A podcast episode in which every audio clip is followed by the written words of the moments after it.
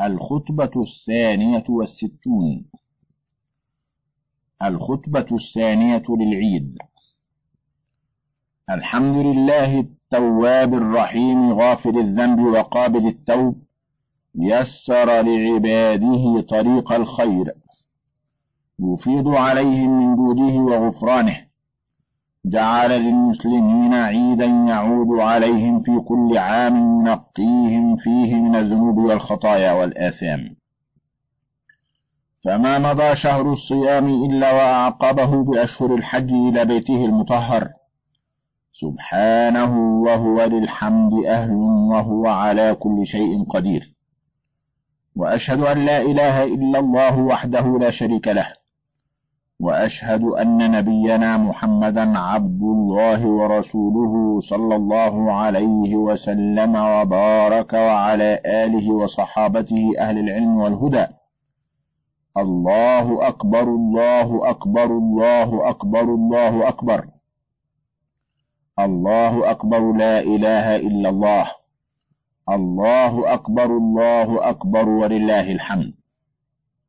أما بعد فإن غض البصر وحفظ الفرج عما حرم ربك عليك أيها المؤمن الملتزم لدينك واجب عليك في الإسلام.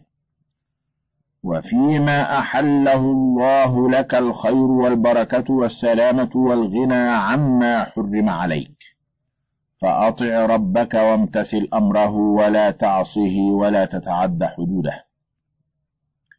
قل للمؤمنين يغضوا من أبصارهم ويحفظوا فروجهم. ذلك أزكى لهم. إن الله خبير بما يصنعون. وقل للمؤمنات يغضضن من أبصارهن ويحفظن فروجهن ولا يبدين زينتهن إلا ما ظهر منها. فامتثال أمر الله واجب على المؤمنين والمؤمنات. أطعن الله ورسوله واحتشمن ولا تبرجن تبرج الجاهلية الأولى. وأقمنا الصلاة وآتينا الزكاة وأطعن الله ورسوله. اللهم تقبل منا وتب علينا. اللهم اسلك بالمسلمين صراطك المستقيم. وامنحهم الهداية والسعادة والقوة في الحق وانصرهم على أعدائهم. اللهم دمر اليهود وأعوانهم ومن شايعهم. اللهم أنزل بهم بأسك وغضبك ومقتك فإنهم قد عصوك وخالفوا أمرك. وكذبوا رسلك وأفسدوا في أرضك. إن الله وملائكته يصلون على النبي يا أيها الذين آمنوا صلوا عليه وسلموا تسليما. اللهم صل وسلم على عبدك ورسولك محمد النبي العربي. وارض اللهم عن الأربعة الخلفاء الراشدين أبي بكر وعمر وعثمان وعلي وعلى آله وصحابته أجمعين. وعن التابعين وتابعيهم بإحسان وعنا معهم بعفوك وإحسانك يا أرحم الراحمين. اللهم أقم علم الجهاد واقمع أهل الكفر والريب والفساد. وانشر رحمتك على العباد. اللهم أعز الإسلام والمسلمين. اللهم وفق المسلمين للعمل بما يرضيك. اللهم خذ بنواصيهم إلى الخير. وأصلح فساد قلوبهم. وأصلح ذات بينهم. وانصرهم على أعدائك. اللهم اصلح أمتنا وولاة أمورنا وأئمتنا. واجعل ولايتنا في من خافك واتقاك. واتبع رضاك يا رب العالمين. ربنا اغفر لنا ولإخواننا الذين سبقونا بالإيمان. الخطبة الثالثة والستون. الإسلام دين الفطرة التي فطر الله الناس عليها. الحمد لله يهدي من يشاء من عباده من يهدي الله فلا مضل له ومن يضلل فلا هادي له. بيده الخير وهو على كل شيء قدير. وأشهد أن لا إله إلا الله وحده لا شريك له يؤتي الحكمة من يشاء.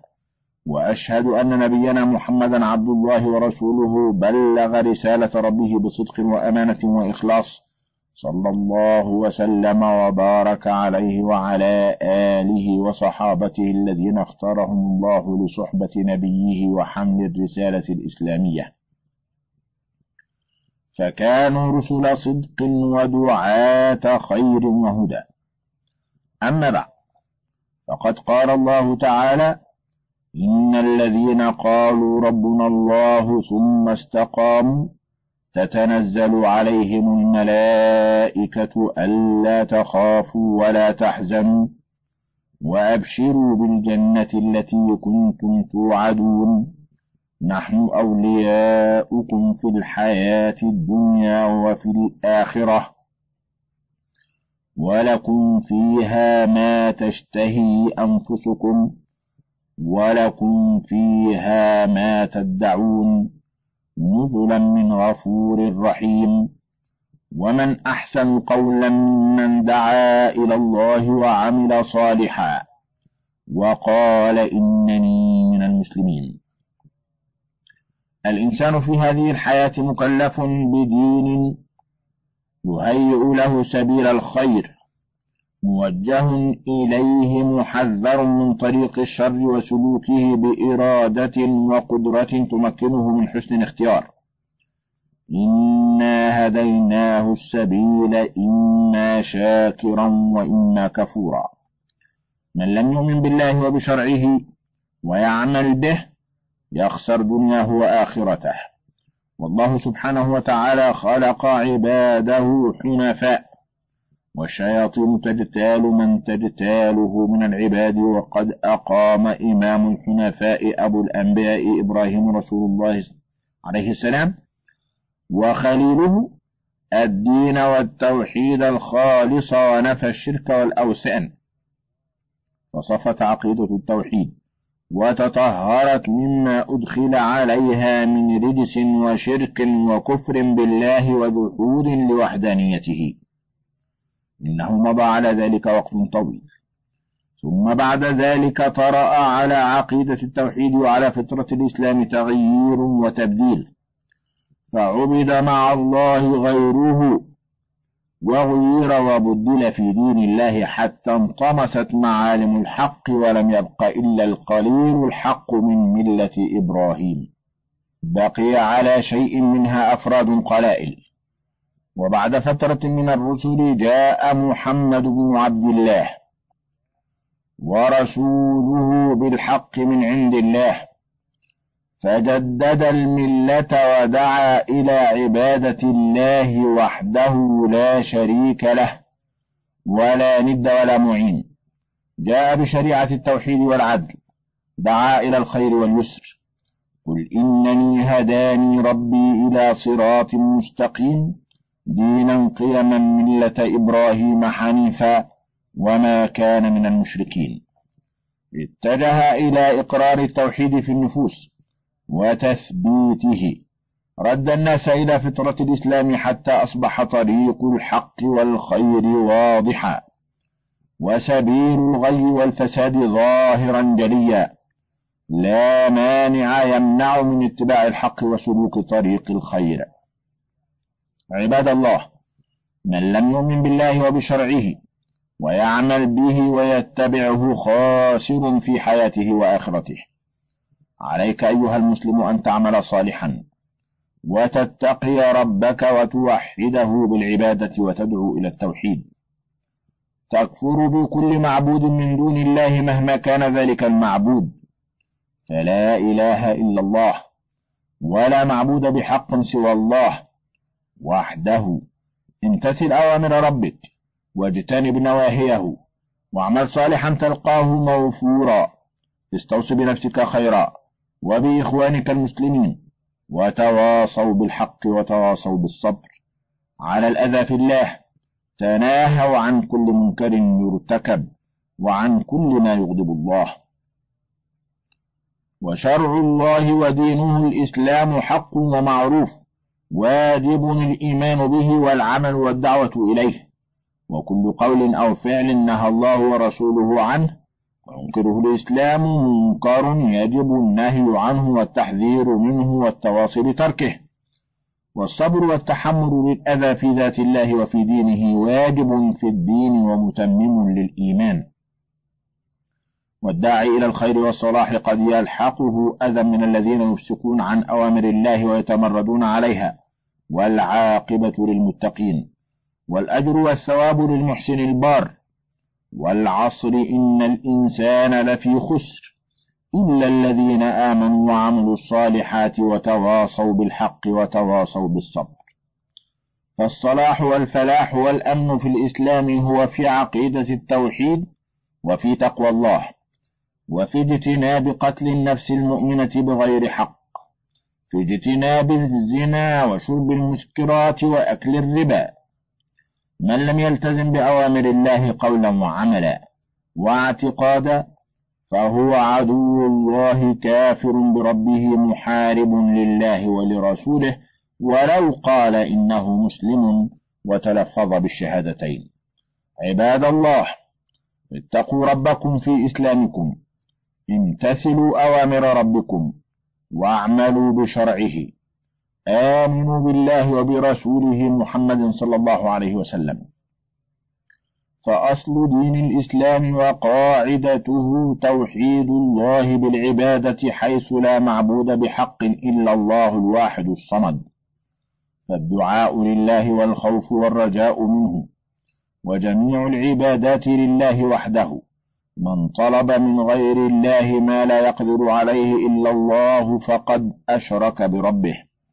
ليس لأحد أن يشرع لنفسه أو غيره غير ما شرعه الله ورسوله ولا أن يدين بغير دين الإسلام.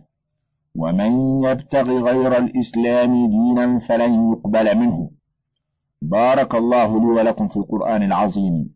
أقول قولي هذا وأستغفر الله لي ولكم ولجميع المسلمين فاستغفروه وتوبوا إليه إنه هو الغفور الرحيم. الخطبة الرابعة والستون. الإسلام أمانة في عنق كل مسلم. الحمد لله حمدا كثيرا طيبا مباركا فيه. وأشهد أن لا إله إلا الله وحده لا شريك له. منك ربنا العون والهداية والتوفيق. وأشهد أن نبينا محمدا عبد الله ورسوله صلى الله عليه وسلم وبارك وعلى آله وأصحابه ومن سار على هديهم واستقام.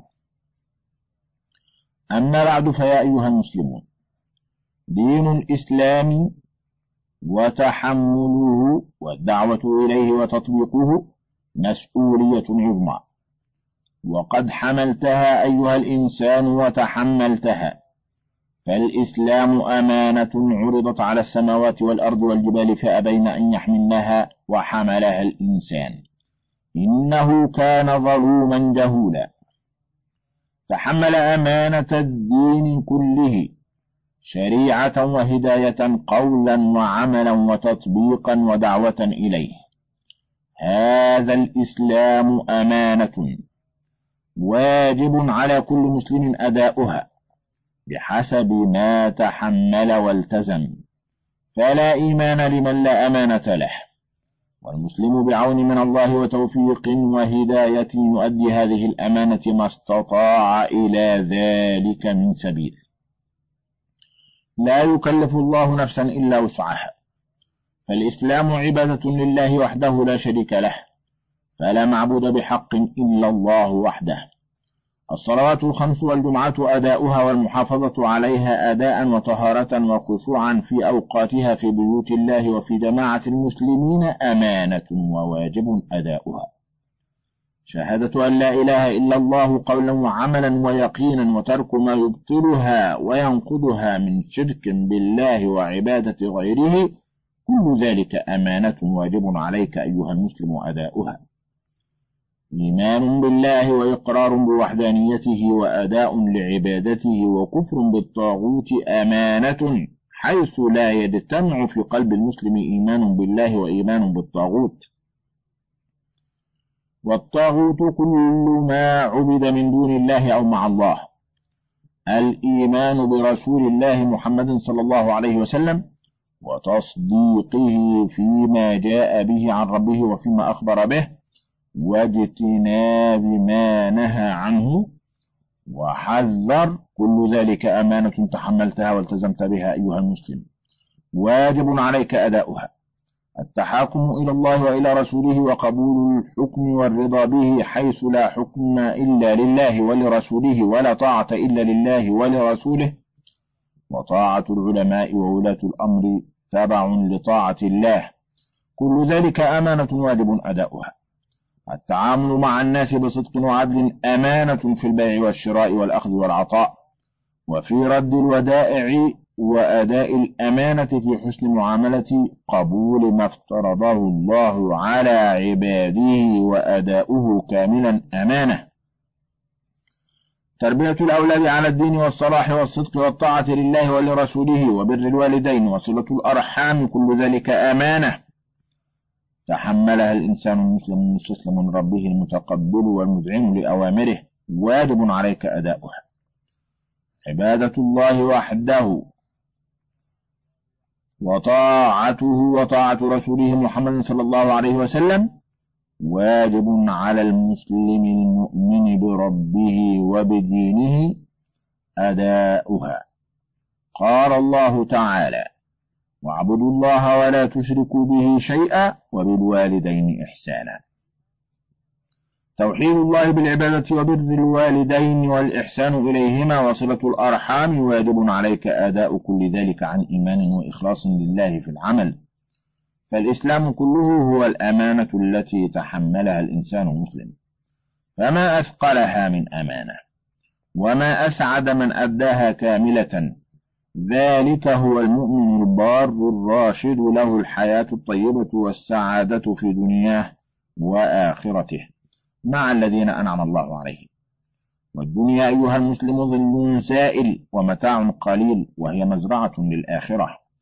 فمن يعمل مثقال ذرة خيرا يره ومن يعمل مثقال ذرة شرا يره. فاتق الله أيها المسلم اتق الله في نفسك وفي دينك وفي أهلك وولدك وإخوتك المسلمين. ادعوهم إلى الخير وإلى الإيمان بالله.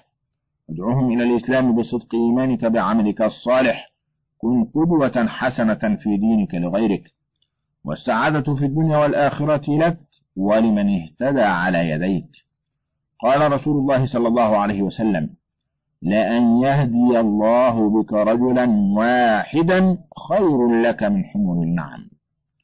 اتق الله أيها المسلم ولا تترك الدنيا إلا وأنت مسلم حقا وسوف تتركها عما قريب. اللهم أحينا مسلمين وتوفنا مسلمين. اللهم اجعلنا هداة مهتدين صراحاء مصلحين. دعاة إلى دينك بالحكمة والحسنى على بصيرة من إسلامنا. نحب بحبك من أحبك ونعادي بعداوتك من عاداك. أو خالف أمرك. ومن أحسن قولا ممن دعا إلى الله وعمل صالحا وقال إنني من المسلمين. بارك الله لي ولكم في القرآن العظيم. ونفعني وإياكم بما فيه من الآيات والذكر الحكيم. أقول قولي هذا وأستغفر الله لي ولكم ولسائر المسلمين من كل ذنب.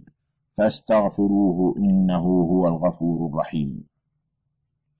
الخطبة الخامسة والستون.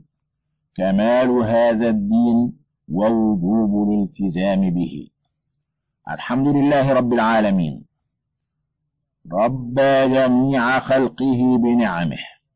فهو المعبود بحق إياك نعبد وإياك نستعين. أحمدك اللهم وأشكرك وأثني عليك الخير كله. وأشهد أن لا إله إلا الله وحده لا شريك له. وأشهد أن نبينا محمدا عبد الله ورسوله. دعا إلى الإسلام. نصح الأمة وجاهد صلى الله عليه وسلم وبارك عليه وعلى آله وصحابته دعاة الحق والهدى. أما بعد فقد قال الله تعالى ادعو إلى سبيل ربك بالحكمة والموعظة الحسنة وجادلهم بالتي هي أحسن. عباد الله رسول الإسلام محمد صلى الله عليه وسلم أكمل الناس خلقا وأعظمهم تواضعا. وأشهرهم حرصا على الخير. دعا إلى إخلاص العمل لله. دعا إلى توحيد رب العالمين في عبادته كما نهاهم عن الشرك وعبادة أحد من دون الله. كانت دعوته صلى الله عليه وسلم بالحكمة. يعظ بالحسنى ويجادل بالحق في دين ورفق. دعا العباد إلى حظيرة الإسلام وإلى حماه ليحيوا الحياة الطيبة. وليكونوا سعداء في الآخرة. لا خوف عليهم ولا هم يحزنون. فدعوتك أيها المسلم إلى هذا الدين بالحكمة والحسنى. فلا قوة ولا تنفير وإنما هداية وتوجيه إلى الخير حتى تنقاد النفوس إلى الرشد وتقبل ما تدعى إليه من خير وهدى. والإسلام يا عباد الله والتوحيد هو دين الرسل جميعهم ولم يختلفوا فيه ولم يدينوا بغيره وإنما تختلف الشرائع والتكاليف الأخرى. به أرسلوا وآمنوا ودعوا ومن يبتغ غير الإسلام دينا فلن يقبل منه. وقد أمرنا الله تعالى بلزوم الإسلام حتى الممات. كما أمر رسله وأنبياءه بلزوم الإسلام ودعوة الناس إليه. وأمرنا بالاعتصام بحبله المتين وألا نتفرق ونختلف وأن نطيع الله ورسوله وأولي الأمر منا الذين يحيون سنة رسول الله صلى الله عليه وسلم ويعلمونها الناس. هم بذلك ورثة الأنبياء. فأطيعوا الله ورسوله واجتمعوا على الحق وارتبطوا برباط الإسلام وبتوحيد ربكم. ونظرة تأمل لما كان عليه سلف هذه الأمة الصالح من فهم للإسلام ومن إيمان صادق وصلاح وعمل وقوة وتعاون ومن نصر لهم وتأييد يوضح الفرق بيننا وبينهم رضي الله عنهم وأرضاهم. لماذا لا نتأسى بهم؟ ونقتدي. لماذا لا نفهم الإسلام كما فهموه؟ ونعمل به ككل حتى نعطى القوة والعزة والسلطان. أعداد كبيرة تنتسب إلى الإسلام اليوم. لم يبلغ أولئك أقل نسبة لهذه الكثرة. إلا أن الكثير منا اليوم لم يفعل شيئا لدينه ولإسلامه الذي ينتمي إليه ولا نفسه بل حصلت الذلة واعتدي على البلاد والأعراض لبعدهم وإعراضهم عن الإسلام الصحيح ولا يظلم ربك أحدا. لم يتعظ فيرجع لدينه وإسلامه فيفهمه كما أراده الله ويعمل به ثم يدعو إليه. لو أدركنا ذلك وعملنا لحصلت السعادة للمسلمين ولعم الخير وعلت راية الإسلام وقبلته نفوس تعرفه. ولدخل الناس في دين الله أفواجا كما دخلوا فيه من قبل. غير أن الواقع يختلف تماما عن سلفنا الصالح المسلم حقا صحابة رسول الله صلى الله عليه وسلم. ومن تبعهم بإحسان بصدق وإيمان. وعمل فهم اليوم متفرقون شيعا وأحزابا. كثرتهم غثاء كغثاء السيل فمنهم من حاد عن الحق وانحرف عن توحيد ربه وعبادته وحده. ومنهم من تمرد على الدين صحيحه وفاسده. فلا فرائض تؤدى ولا حدود يوقف عندها ولا رادع ولا زجر من دين غير الشهوات والنزوات. اتبعوا الشيطان فكانوا من الغاوين. أخلدوا إلى الأرض واتبعوا الهوى ومنهم من افتقد القدوة الحسنة والموجهة إلى الخير المصلح لما فسد. فهؤلاء مع قلتهم. قد تأخروا عن أداء ما فرضه الله عليهم من الدعوة إلى الدين وإلى الحق وأوجدوا فراغا في المجتمعات الإسلامية وتركوا المتطلب للخير والراغب في فهم الإسلام والعمل به في حيرة وسط تيارات إلحاد خبيثة ومبادئ فاسقة عن أمر الله. فيا أيها المسلمون ويا عباد الله آمنوا بربكم اقبلوا ما جاءكم به رسول الله محمد صلى الله عليه وسلم من ربه من نور وهدى وارضوا بما رضي الله لكم به حيث قال ربنا تبارك وتعالى اليوم أكملت لكم دينكم وأتممت عليكم نعمتي ورضيت لكم الإسلام دينا. اقبلوا هذا الخير من ربكم وآمنوا به واعملوا صالحا وتوبوا إلى الله جميعا أيها المؤمنون لعلكم تفلحون. اللهم فقه المسلمين في دينهم ووفقهم للعمل به. اللهم أعزهم واهدهم سواء السبيل. وأعذهم من نزغات الشياطين. فمتى عاد من خرج عن الإسلام عاد إليهم كل ما فقدوه ونصروا على أعدائهم وكانوا أقوياء. واتحدت قلوبهم وصفوفهم في الإسلام وبالإسلام وكانوا كالجسد الواحد والبنيان المرصوص. حين ذاك فتتحد الزعامة والقيادة في الحق وفي الخير. وتغمر المسلمين السعادة ويعم الأمن والرخاء وتحصل البركات وتتوافر النعم. كيف يعرض البعض عن هذا الدين وهذا الإسلام؟ ويكتفي منه بالألفاظ والظواهر والتسمي. كيف يزهدون في هذا الخير ويبتعدون عن الله وشرعه؟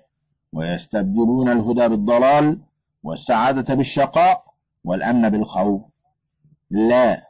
أيها المسلمون اتقوا ربكم وتوبوا إليه وتعاونوا على البر والتقوى. أعوذ بالله من الشيطان الرجيم. وإذ بوأنا لإبراهيم مكان البيت ألا تشرك بي شيئا. وطهر بيتي للطائفين والقائمين والركع السجود. وأذن في الناس بالحج يأتوك رجالا. وعلى كل ضامر يأتين من كل فج عميق.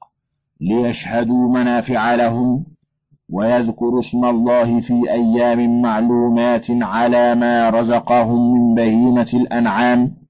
فكلوا منها وأطعموا البائس الفقير ثم ليقضوا تفثهم وليوفوا نذورهم وليطوفوا بالبيت العتيق.